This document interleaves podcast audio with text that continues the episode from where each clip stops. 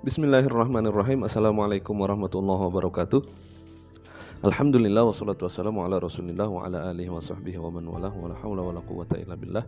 Apa kabar teman-teman? Semoga selalu dalam lindungan Allah subhanahu wa ta'ala. Ketemu lagi dengan saya Fahmi Hasan Nugroho dalam mata kuliah Sejarah Pemikiran Hukum Islam. Tema yang akan kita bahas kali ini adalah mengenai hukum Islam di Indonesia pada masa prakolonialisme atau dimulai sejak Islam masuk ke wilayah Nusantara hingga datangnya bangsa Eropa yang datang ke wilayah Nusantara untuk melakukan penjajahan. Kenapa kita memulai dari masuknya Islam ke Indonesia atau ke wilayah Nusantara? Karena kita meyakini bahwasanya Islam adalah agama hukum. Hingga akhirnya ketika Islam masuk berarti hukum Islam pun masuk.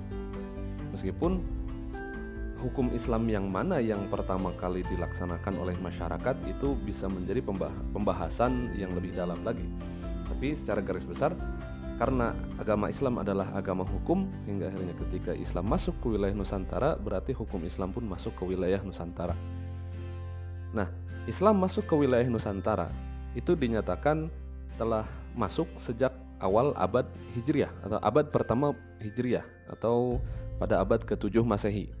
Ini disampaikan pada seminar masuknya Islam ke Indonesia yang dilaksanakan di Medan pada tahun 1967. Karena ditemukan beberapa bukti yang apa beberapa bukti kehadiran para pedagang Arab Muslim di wilayah Sriwijaya misalkan yang ada pada abad 8 dan 9 dan jika dibahas mengenai kemungkinan-kemungkinannya berarti bisa jadi Islam sudah masuk sejak abad 7 Hijriahnya. Nah, mengenai hukum apa yang pertama kali dijalankan oleh masyarakat, Profesor Arskal Salim, beliau uh, guru guru kami ketika di UIN Jakarta, Beliau menyatakan bahwasanya hukum yang pertama kali dilaksanakan di masyarakat muslim adalah tata cara berpakaian dan makanan selain dari ibadah. Jadi kalau ibadah udah pasti, kalau tauhid udah pasti. Cuma selain itu, yang paling mudah atau yang paling langsung dilaksanakan oleh masyarakat adalah mengenai berpakaian dan juga mengenai e, makanan. Berpakaian seperti wanita yang di, di wilayah Nusantara ini hanya menggunakan pakaian ke bawah tapi dadanya terbuka. Ketika Islam datang, Islam mengajarkan biar itu dada harus ditutup. Begitu juga laki-laki, laki-laki auratnya itu ya dari pusar sampai ke lutut. Itulah auratnya. Itu yang pertama kali diajarkan dan itu yang pertama kali dipraktekkan. Tambah lagi kan yang namanya pakaian itu menjadi simbol atau menjadi pembeda antara yang sudah masuk Islam dengan yang belum. Nah, selain pakaian juga adalah makanan. Pokoknya nggak boleh makan babi, nggak boleh minum homer gitu. Itu yang diajarkan kepada masyarakat di awal-awal. Arskal Salim juga beliau menyatakan kemungkinan hukuman apa, hukum pernikahan itu sudah dilaksanakan di Indonesia. Kenapa? Karena ketika Islam masuk, terus kemudian banyak masyarakat yang masuk Islam, ketika mereka ingin melaksanakan pernikahan, mereka akan datang kepada para ustadz, kepada para penghulu untuk dinikahkan. Jadi hukum Islam dapat dinyatakan uh, dalam pernikahan itu sudah berjalan di masa awal-awal masuknya Islam ke Nusantara. Begitu juga dengan hukum perdagangan Islam. Itu juga telah dilaksanakan karena teori yang menyatakan masuknya Islam di awal-awal abad 7 itu itu datangnya dari para pedagang. Jadi para pedagang itu berasal dari Arab dan para pedagang itu muslim yang mereka mempraktekkan hukum Islam dalam perdagangan itu. Nah, pada masa ini sejak abad 7 terus 8, 9 gitu sampai nanti berdirinya kerajaan-kerajaan Islam. Nah, masa yang panjang itu adalah masa penyebaran Islam dan asimilasi Islam ke dalam budaya masyarakat. Di masa ini sudah mulai terjadi penyesuaian antara hukum adat dengan hukum Islam. Masa yang panjang sebenarnya, tapi ya di situlah Islam mulai menyebar sedikit demi sedikit berawal dari pesisir lalu kemudian nanti semakin lama semakin masuk ke dalam ke pedalaman tapi karena belum ada institusi negara hingga akhirnya ya hukum Islam masih dijalankan atas dasar sukarela atas dasar kesadaran pribadi atau karena eh, ketokohan seseorang nah kemudian ketika kerajaan-kerajaan Islam sudah mulai berdiri saat itulah hukum Islam telah nyata dapat dijalankan dalam kehidupan masyarakat karena sudah kelihatan.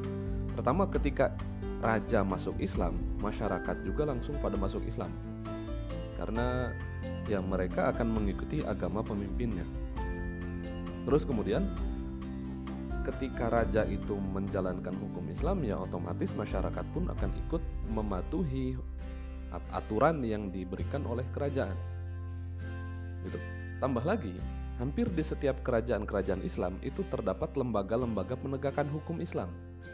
Jadi selain raja, terus dan raja itu pasti memiliki para menteri dan di kerajaan pun ada mufti dan juga ada qadhi. Dengan adanya seorang mufti berarti kan ada lembaga ifta di situ yang mengurusi fatwa hukum Islam bagi kerajaan ada juga kodi. Kalau kodi berarti kan lembaga peradilan agama sudah ada karena urusan kodi itulah nanti yang akan akan menyelesaikan perkara di antara masyarakat. Begitu. Nah, fase ini kemudian nanti dilanjutkan dengan fase pembuatan undang-undang tertulis oleh kerajaan-kerajaan tersebut. Karena yang namanya kerajaan akan membutuhkan acuan bagi para hakim dan kodi untuk menjalankan hukum Islam di wilayahnya. Materi ini materi tentang hukum Islam di Indonesia masa prakolonialisme ini jujur ini merupakan materi yang berat bagi saya untuk mencari sumbernya. Kenapa? Pertama, karena kerajaan Islam itu di Indonesia, di Nusantara itu sangat banyak. Dan dapat diasumsikan bahwasanya setiap kerajaan Islam yang ada di Nusantara itu masing-masing memiliki hukum sendiri-sendiri dengan ciri khas sendiri-sendiri. Saya menyiapkan bahan untuk perkuliahan ini sejak minggu yang lalu hingga akhirnya kebetulan Selasa kemarin libur. Saya masih belum selesai membuat materi hingga akhirnya iya Selasa belum sempat bikin dan saya masih dalam proses mencari sumber data, mencari buku, mencari jurnal, membahas yang membahas mengenai bagaimana bentuk hukum Islam yang ada di kerajaan-kerajaan tersebut. Nah, di antara kerajaan yang akan dibahas kali ini. Contohnya, seperti kerajaan Samudra Pasai. Ini dinyatakan sebagai kerajaan yang awal pertama berdiri di Nusantara, di ujung barat Indonesia, Aceh. E, berdiri pada tahun 1267 dan gugur atau hancur pada e, tahun 1524.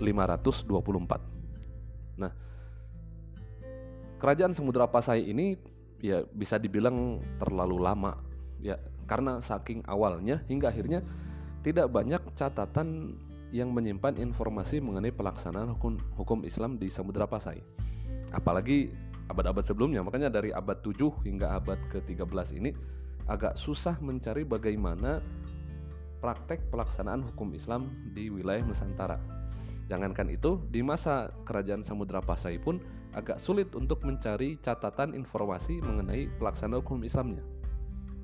Nah, satu-satunya catatan mengenai pelaksanaan hukum Islam di Kerajaan Samudra Pasai itu adalah catatan dari Ibnu Batuta. Mungkin antum tahu. Beliau adalah orang Maroko dan beliau adalah eh, penjelajah ya dari Maroko itu yang melakukan penjelajahan dari ya dari wilayah Afrika Utara sana ke Asia terus kemudian ke Asia Tenggara sampai ke Cina nanti balik lagi. Beliau melakukan perjalanan dan berhenti di Samudra Pasai pada abad ke-14. Perjalanannya dari India mau ke Cina berhenti dulu di Samudra Pasai. Ayang Utriza Yakin, nah itu dosen saya juga ketika di UIN Jakarta.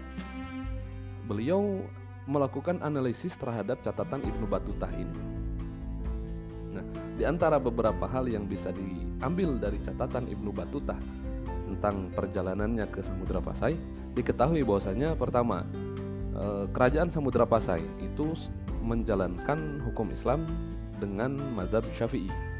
Jadi kerajaan dan juga masyarakatnya sudah menganut mazhab Syafi'i.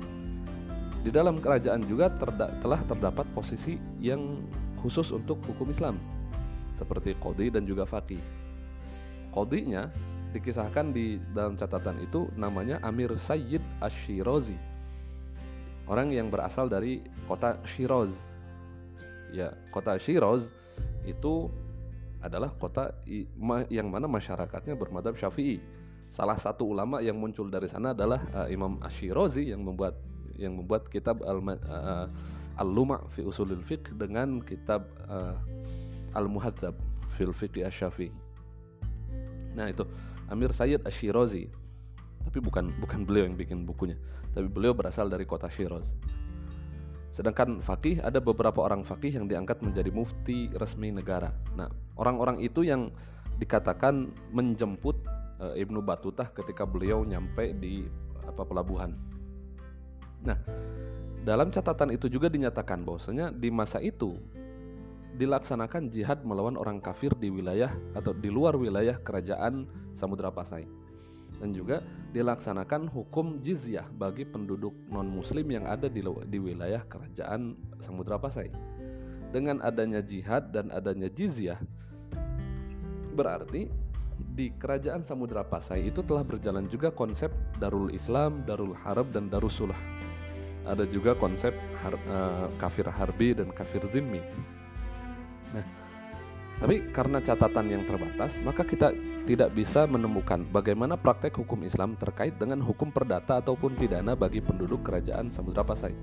Kita nggak nggak bisa melacak bagaimana hukum pidananya orang mencuri hukumannya apa, orang orang mabuk hukumannya apa, orang melakukan zina hukumannya apa. Kita nggak bisa melacak sampai sejauh itu.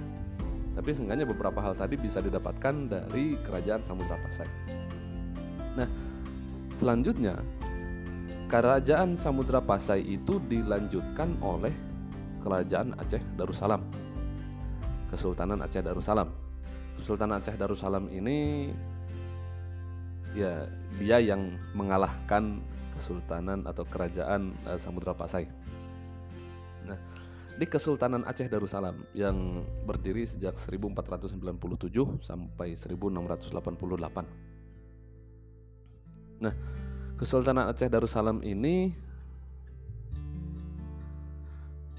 di masa Kesultanan Aceh Darussalam setidaknya terdapat tiga undang-undang tertulis yaitu adat meketa alam.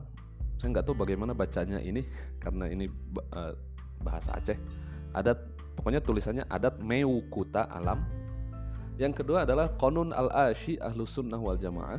Dan yang ketiga adalah konun syarak kerajaan Aceh. Tiga undang-undang ini adalah uh, tiga undang-undang tertulis yang ada di yang dilaksanakan di Kesultanan Aceh. Nah, Ayang Utriza yakin menyatakan bahwasanya hukum yang dijalankan di dalam Kesultanan Aceh itu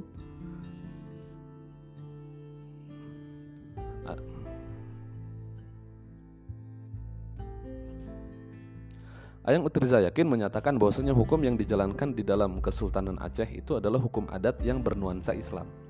Dari undang-undang yang memuat 105 pasal, hukum adat terdiri dari 89 pasal. Hukum Islam sebanyak 15 pasal dan hukum campuran antara keduanya adalah satu pasal. Namun, yang menjadi catatan dalam kesultanan dalam masa pemerintahan Kesultanan Aceh ini adalah pengaruh sultan itu sangat kuat dalam pelaksanaan hukum, eh, dalam pelaksanaan hukum. Hingga akhirnya hukum itu bisa berubah dengan pergantian sultan yang berkuasa. Contohnya, seperti hukuman pelaku kejahatan perzinaan. Di masa Sultan Ali Mughayyad Shah, hukumannya itu si lelaki yang melakukan hukum eh, yang melakukan zina itu dihukum mati, sedangkan wanitanya itu dijadikan budak. Lalu kemudian di masa Sultan Alauddin Riayat Shah Al-Qahhar itu yang diberlakukan bagi pelaku zina adalah hukuman rajam dan cambuk sesuai dengan aturan fikih kalau zina muhson berarti dicambuk, eh zina muhson itu berarti dirajam sampai mati. Kalau zina ghair muhson itu berarti dicambuk. Namun aturan itu ya lenyap dengan wafatnya Sultan Al-Qahar tadi. Beda lagi ketika masa pemerintahan Sultan Alauddin Riayat Shah Al-Mukammil. Beliau menerapkan hukum sesuai dengan kehendaknya. Jadi muncul hukum-hukum yang ya sama sekali tidak ada dalam fikih. Contohnya ya ini tadi dalam pelaku zina itu hukumannya diinjak gajah sampai mati atau tubuhnya ditarik gajah hingga terputus. Atau ada hukuman dipotong kemaluan. Atau kalau misalkan perempuan maka hukumannya adalah congkel mata atau potong hidung.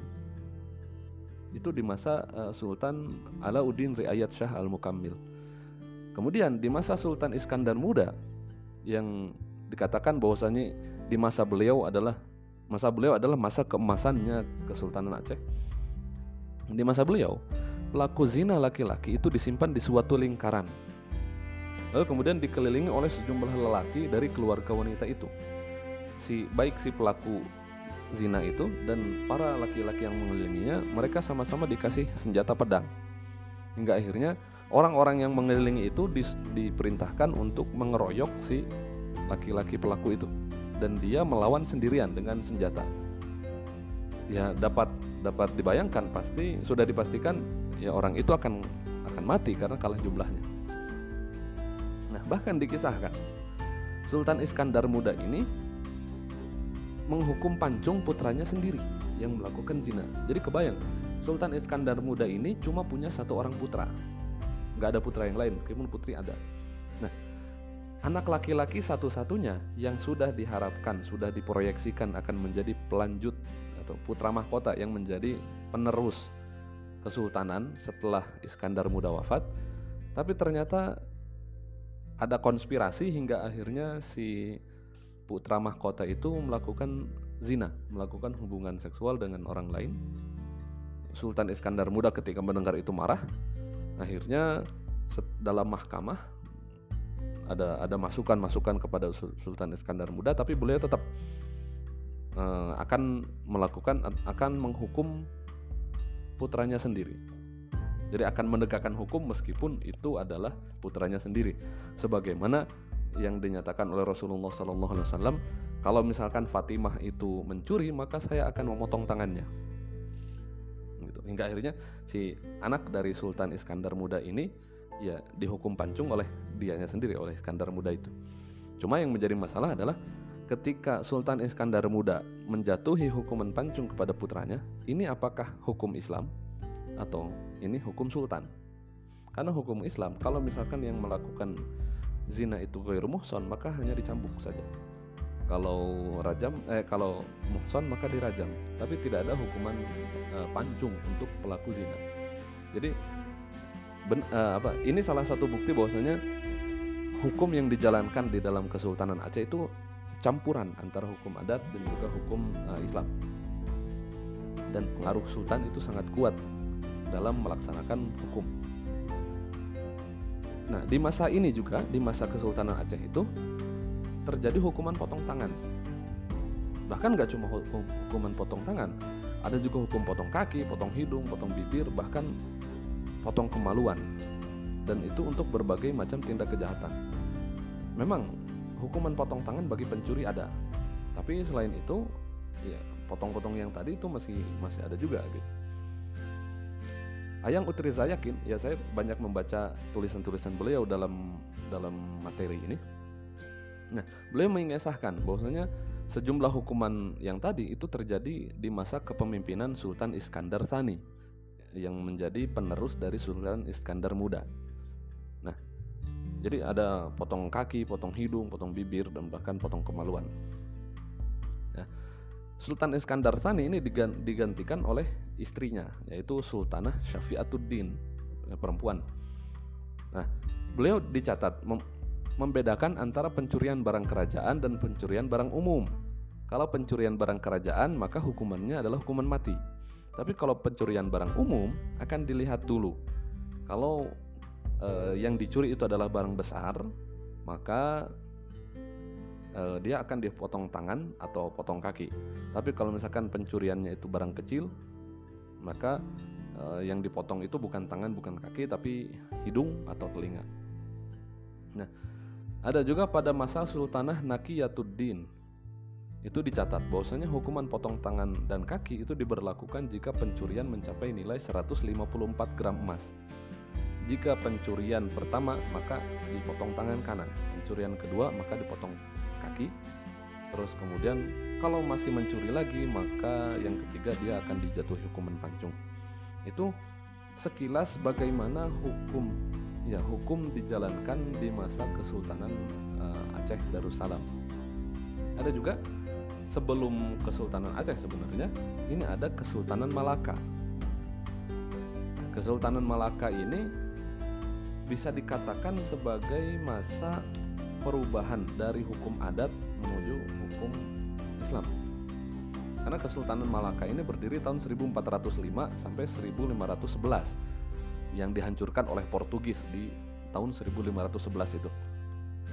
Nah, pada masa kepemimpinan Sultan Muhammad Shah 1422 sampai 1444 hingga Sultan Muzaffar Shah 1900, eh, 1445 sampai 1458 dibuat Undang-Undang Malaka dan Undang-Undang Laut Malaka. Dua undang-undang itu yang menjadi acuan hukum yang dilaksanakan di wilayah Kesultanan Malaka.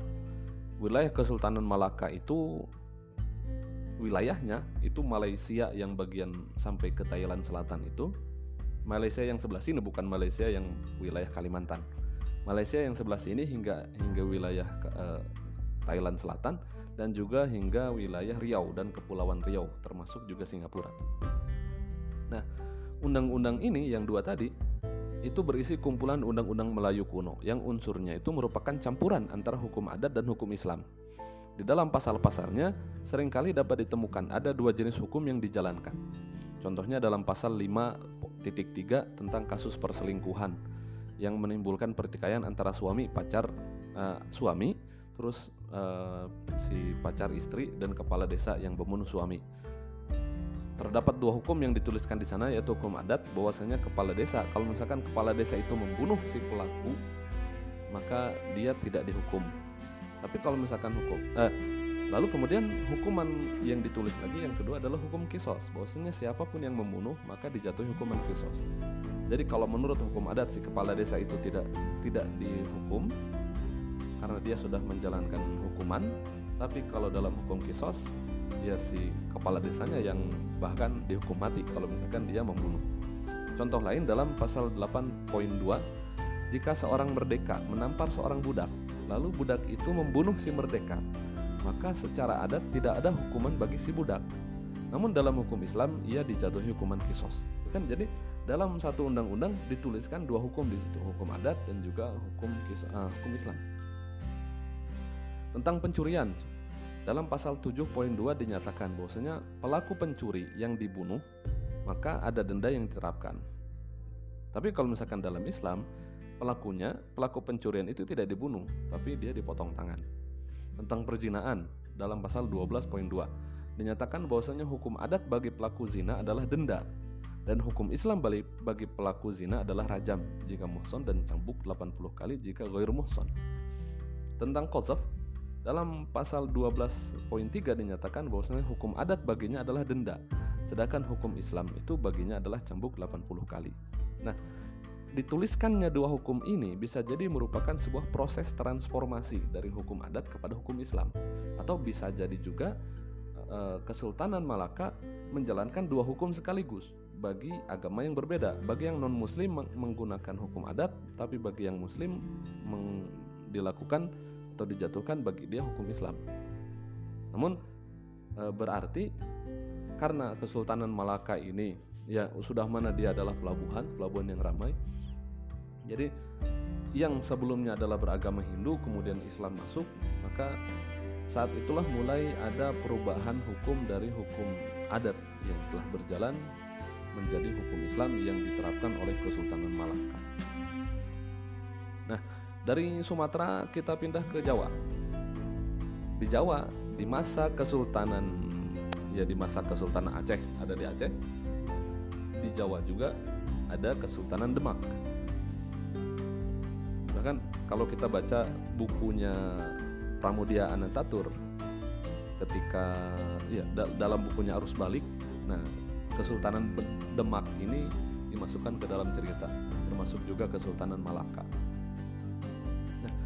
Kesultanan Demak eh, 1475 sampai 1546. Di antara undang-undang yang tertulis di masa Kesultanan Demak adalah Serat Angger-Angger Surya Galam dan juga Surat Surya Galam. Dua dua undang-undang itu dikonsep sendiri oleh Sultan Raden Fatah yang yang merupakan sultan pertama Kesultanan Demak.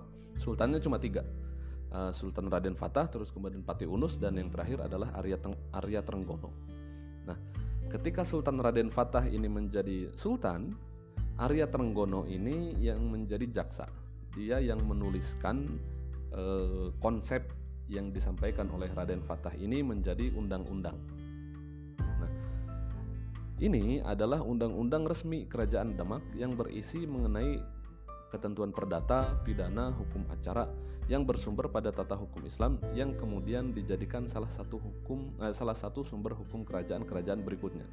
Jadi undang-undang ini dibuat di masa Kesultanan Demak, tapi kemudian ketika Kesultanan eh, Demak menjadi ya terpecah menjadi Pajang dan juga Mataram dan nanti kerajaan Mataram pecah lagi menjadi eh, apa Kesultanan Solo dan juga Kesultanan Yogyakarta. Hukum ini juga masih berjalan meskipun dengan ada perubahan-perubahan. Sejumlah hal yang dibahas di dalam undang-undang ini di antaranya hukum perikatan, hukum akad, terus ada tentang wakaf, ada tentang hibah, ada tentang sodakoh, ada tentang harta temuan dan titipan, ada juga tentang hukum keluarga, ada tentang eh, peternakan, ada juga tentang pidana, ada juga tentang kewarisan dan juga perburuan. Hukum pidana yang dituliskan dalam undang-undang ini mencakup kisos, hudud, dan takzir. Namun dalam makhluk hudud yang dicantumkan itu hanya tiga hal saja yaitu pencurian, perampokan, dan perzinahan. Tapi tidak ada seperti eh, had bagi peminum homer misalkan atau had bagi qazar jadi yang di antara hudud yang beberapa itu yang dimasukkan hanya tiga saja nah di dalam pencurian terdapat syarat yang sangat ketat untuk melaksanakan hukum potong tangan. Syaratnya ketat. Dan jika syarat itu tidak terpenuhi maka hukumannya berubah menjadi denda dan kewajiban mengembalikan barang. Terus mengenai perzinahan juga seperti itu. Tidak banyak dibahas secara detail, hanya disebutkan bahwasanya pelakunya dihukum cambuk atau dijadikan abdi dalam istana. Nah, hukum kisos juga begitu dituliskan bagi pelaku pembunuhan, namun dengan syarat-syarat yang ketat juga. Kalau misalkan syarat itu tidak terpenuhi, maka akan berakhir kepada penjara atau kepada hmm, denda. Nah, kelanjutan dari Demak itu juga ada Kesultanan Yogyakarta. Kesultanan Yogyakarta juga memiliki kitab undang-undang yang dikenal dengan nama Serat Angger. Undang-undang ini mengatur sistem bermasyarakat, bernegara, dan juga mengandung nilai-nilai kearifan tradisional yang bisa diteladani untuk diterapkan dalam kehidupan masyarakat. Naskah ini berisi tentang perundang-undangan atau angger-angger yang berlaku di Keraton Kesultanan Yogyakarta. Ya, dan ini dibuat pada masa Sultan Hamengkubuwono eh, ke-6 1855 sampai 1877.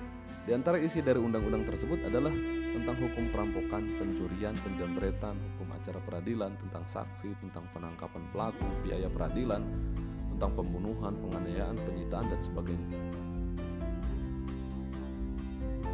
Nah, selain disebutkan selain kerajaan-kerajaan disebutkan tadi, itu masih banyak kerajaan-kerajaan Islam lain yang diduga kuat memiliki hubungan nah memiliki kitab undang-undang sebagaimana yang telah ditemukan di sejumlah kerajaan yang tadi kan masih ada kerajaan Jambi masih ada kerajaan Palembang masih ada kalau di wilayah Sulawesi ada Maluku ada Ternate ada Goa ada Talo terus ada, kalau di keselatan ada Kesultanan Bima jadi masih banyak kerajaan-kerajaan Islam yang lain yang diduga kuat memiliki kitab undang-undang sendiri.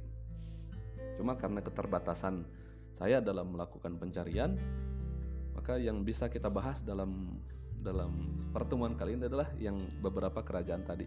Mungkin teman-teman juga bisa melakukan pencarian lebih dalam bagi orang yang hidup yang kebetulan wilayahnya di Nusa Tenggara Barat bisa melakukan pencarian mengenai bagaimana Kesultanan Bima yang di uh, Sulawesi bisa bisa mencari bagaimana sebenarnya hukum Islam dijalankan di masa kerajaan-kerajaan yang ada pada masa itu.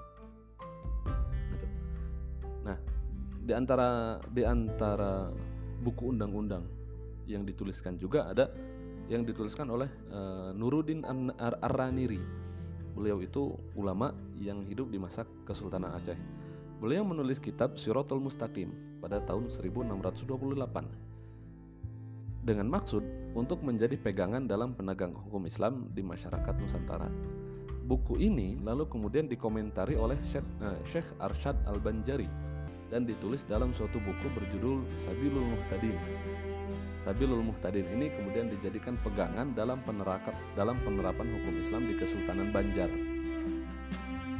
Nah, di antara kodifikasi hukum yang dilakukan oleh kerajaan-kerajaan Islam di Nusantara itu ada ada lagi yang lain seperti Batu Bersurat Trengganu 1303 ada Undang-Undang Melaka yang tadi disebutkan, ada Hukum Adat Pepakem di Kesultanan Cirebon tahun 1768. Ada juga Undang-Undang Sultan Adam di Kesultanan Banjar. Terus ada juga Kesultanan Banten dan masih banyak lagi. Nah, adanya temuan ini menunjukkan bahwasanya hukum Islam adalah living law atau hukum yang telah hidup di masyarakat Nusantara di masa prakolonialisme Kenyataan inilah yang kemudian menjadi landasan munculnya teori receptio incomplex. Antum harus uh, hafal ini.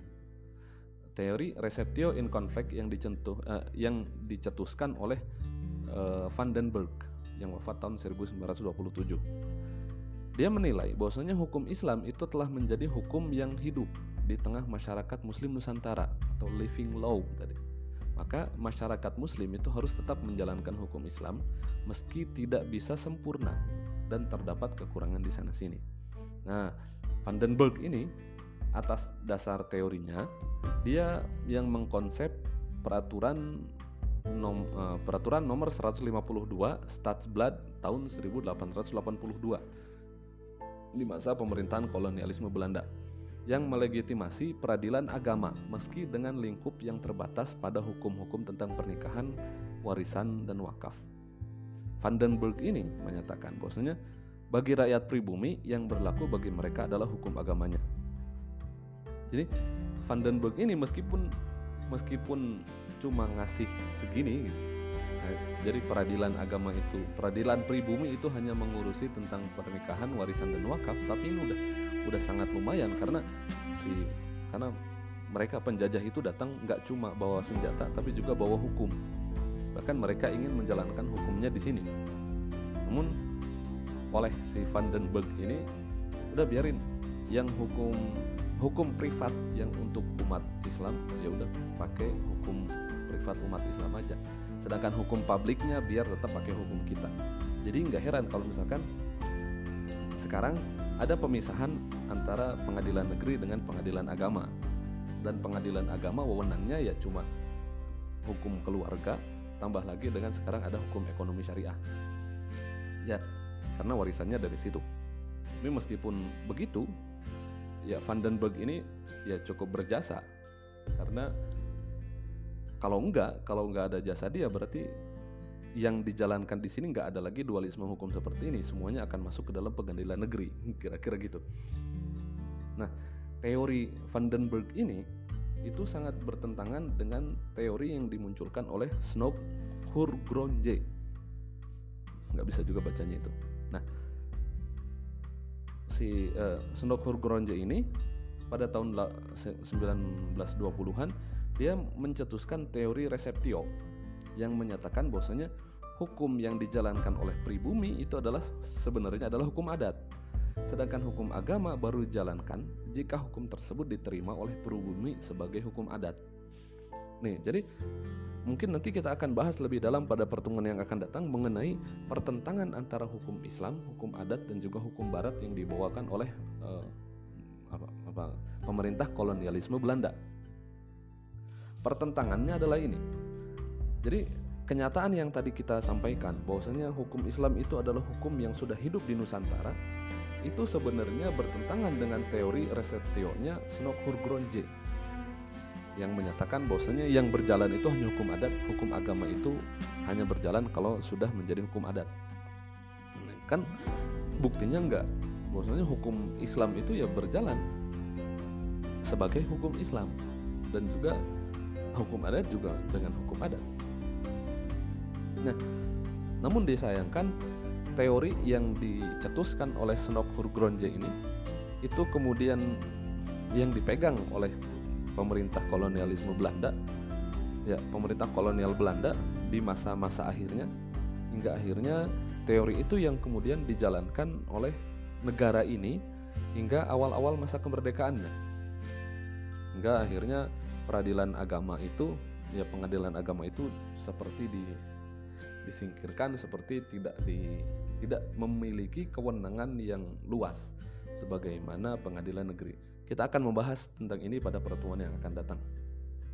Nah, kira-kira ini teman-teman yang bisa kita bahas mengenai hukum Islam di Indonesia masa prakolonialisme. Untuk bacaan lebih lanjut, teman-teman bisa melakukan pembacaan terhadap bukunya uh, Ayang Utriza Yakin yang berjudul Hukum Islam Nusantara eh, Sejarah Hukum Islam Nusantara abad 17 dan abad 18 terus teman-teman juga bisa baca buku khususnya untuk Kesultanan Demak ini ada buku judulnya Hukum Pidana Islam di Kerajaan Demak cuma ini saya cari cetaknya nggak ada akhirnya harus beli di Google Book eh Google Book di Play Store eh saya beli di situ Hukum Pidana Islam di Kerajaan Demak abad 15 Dr. Hajah Naili Anafah SHI MAG ada juga uh, tulisan Profesor Dr.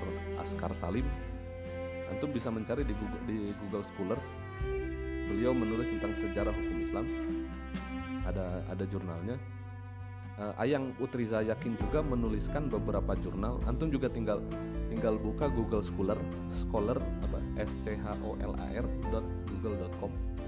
Terus kemudian antum cari aja Ayang Utriza Yakin. Nanti akan muncul beberapa artikel beliau. Beliau menulis tentang hukum ya hukum tentang hukum di Malaka, hukum di Aceh gitu. Itu beliau menuliskan tentang itu. Dan itu menjadi salah satu rujukan saya dalam membuat materi ini.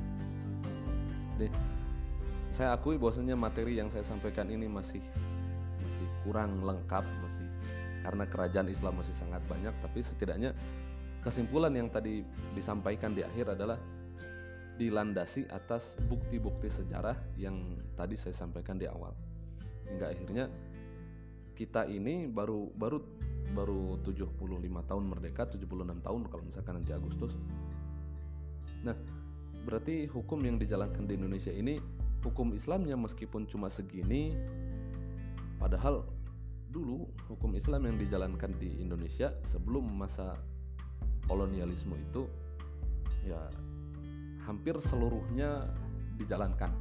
Meskipun tidak dalam kondisi sempurna meskipun ada perubahan-perubahannya juga ada ada percampuran dengan hukum adatnya juga ada yang sangat-sangat dipengaruhi oleh uh, keputusan uh, sultan juga. Tapi minimal hukum Islam yang dijalankan itu sudah termasuk seluruh bidang meskipun nggak sempurna kayak tadi ada hukum jihadnya juga ada hukum jizyahnya juga ada teori darul harbi ada teori darul kufur ya ada teori darul islam terus kemudian ada hukum potong tangan ada hukum rajam pun ya tadi pelaksanaannya tidak begitu sempurna. Nah baik, uh, mungkin seperti itu yang bisa kita bahas. Uh, kurang lebihnya saya mohon maaf. Semoga bisa bermanfaat. Uh, wabillahi taufiq Wassalamualaikum warahmatullahi wabarakatuh.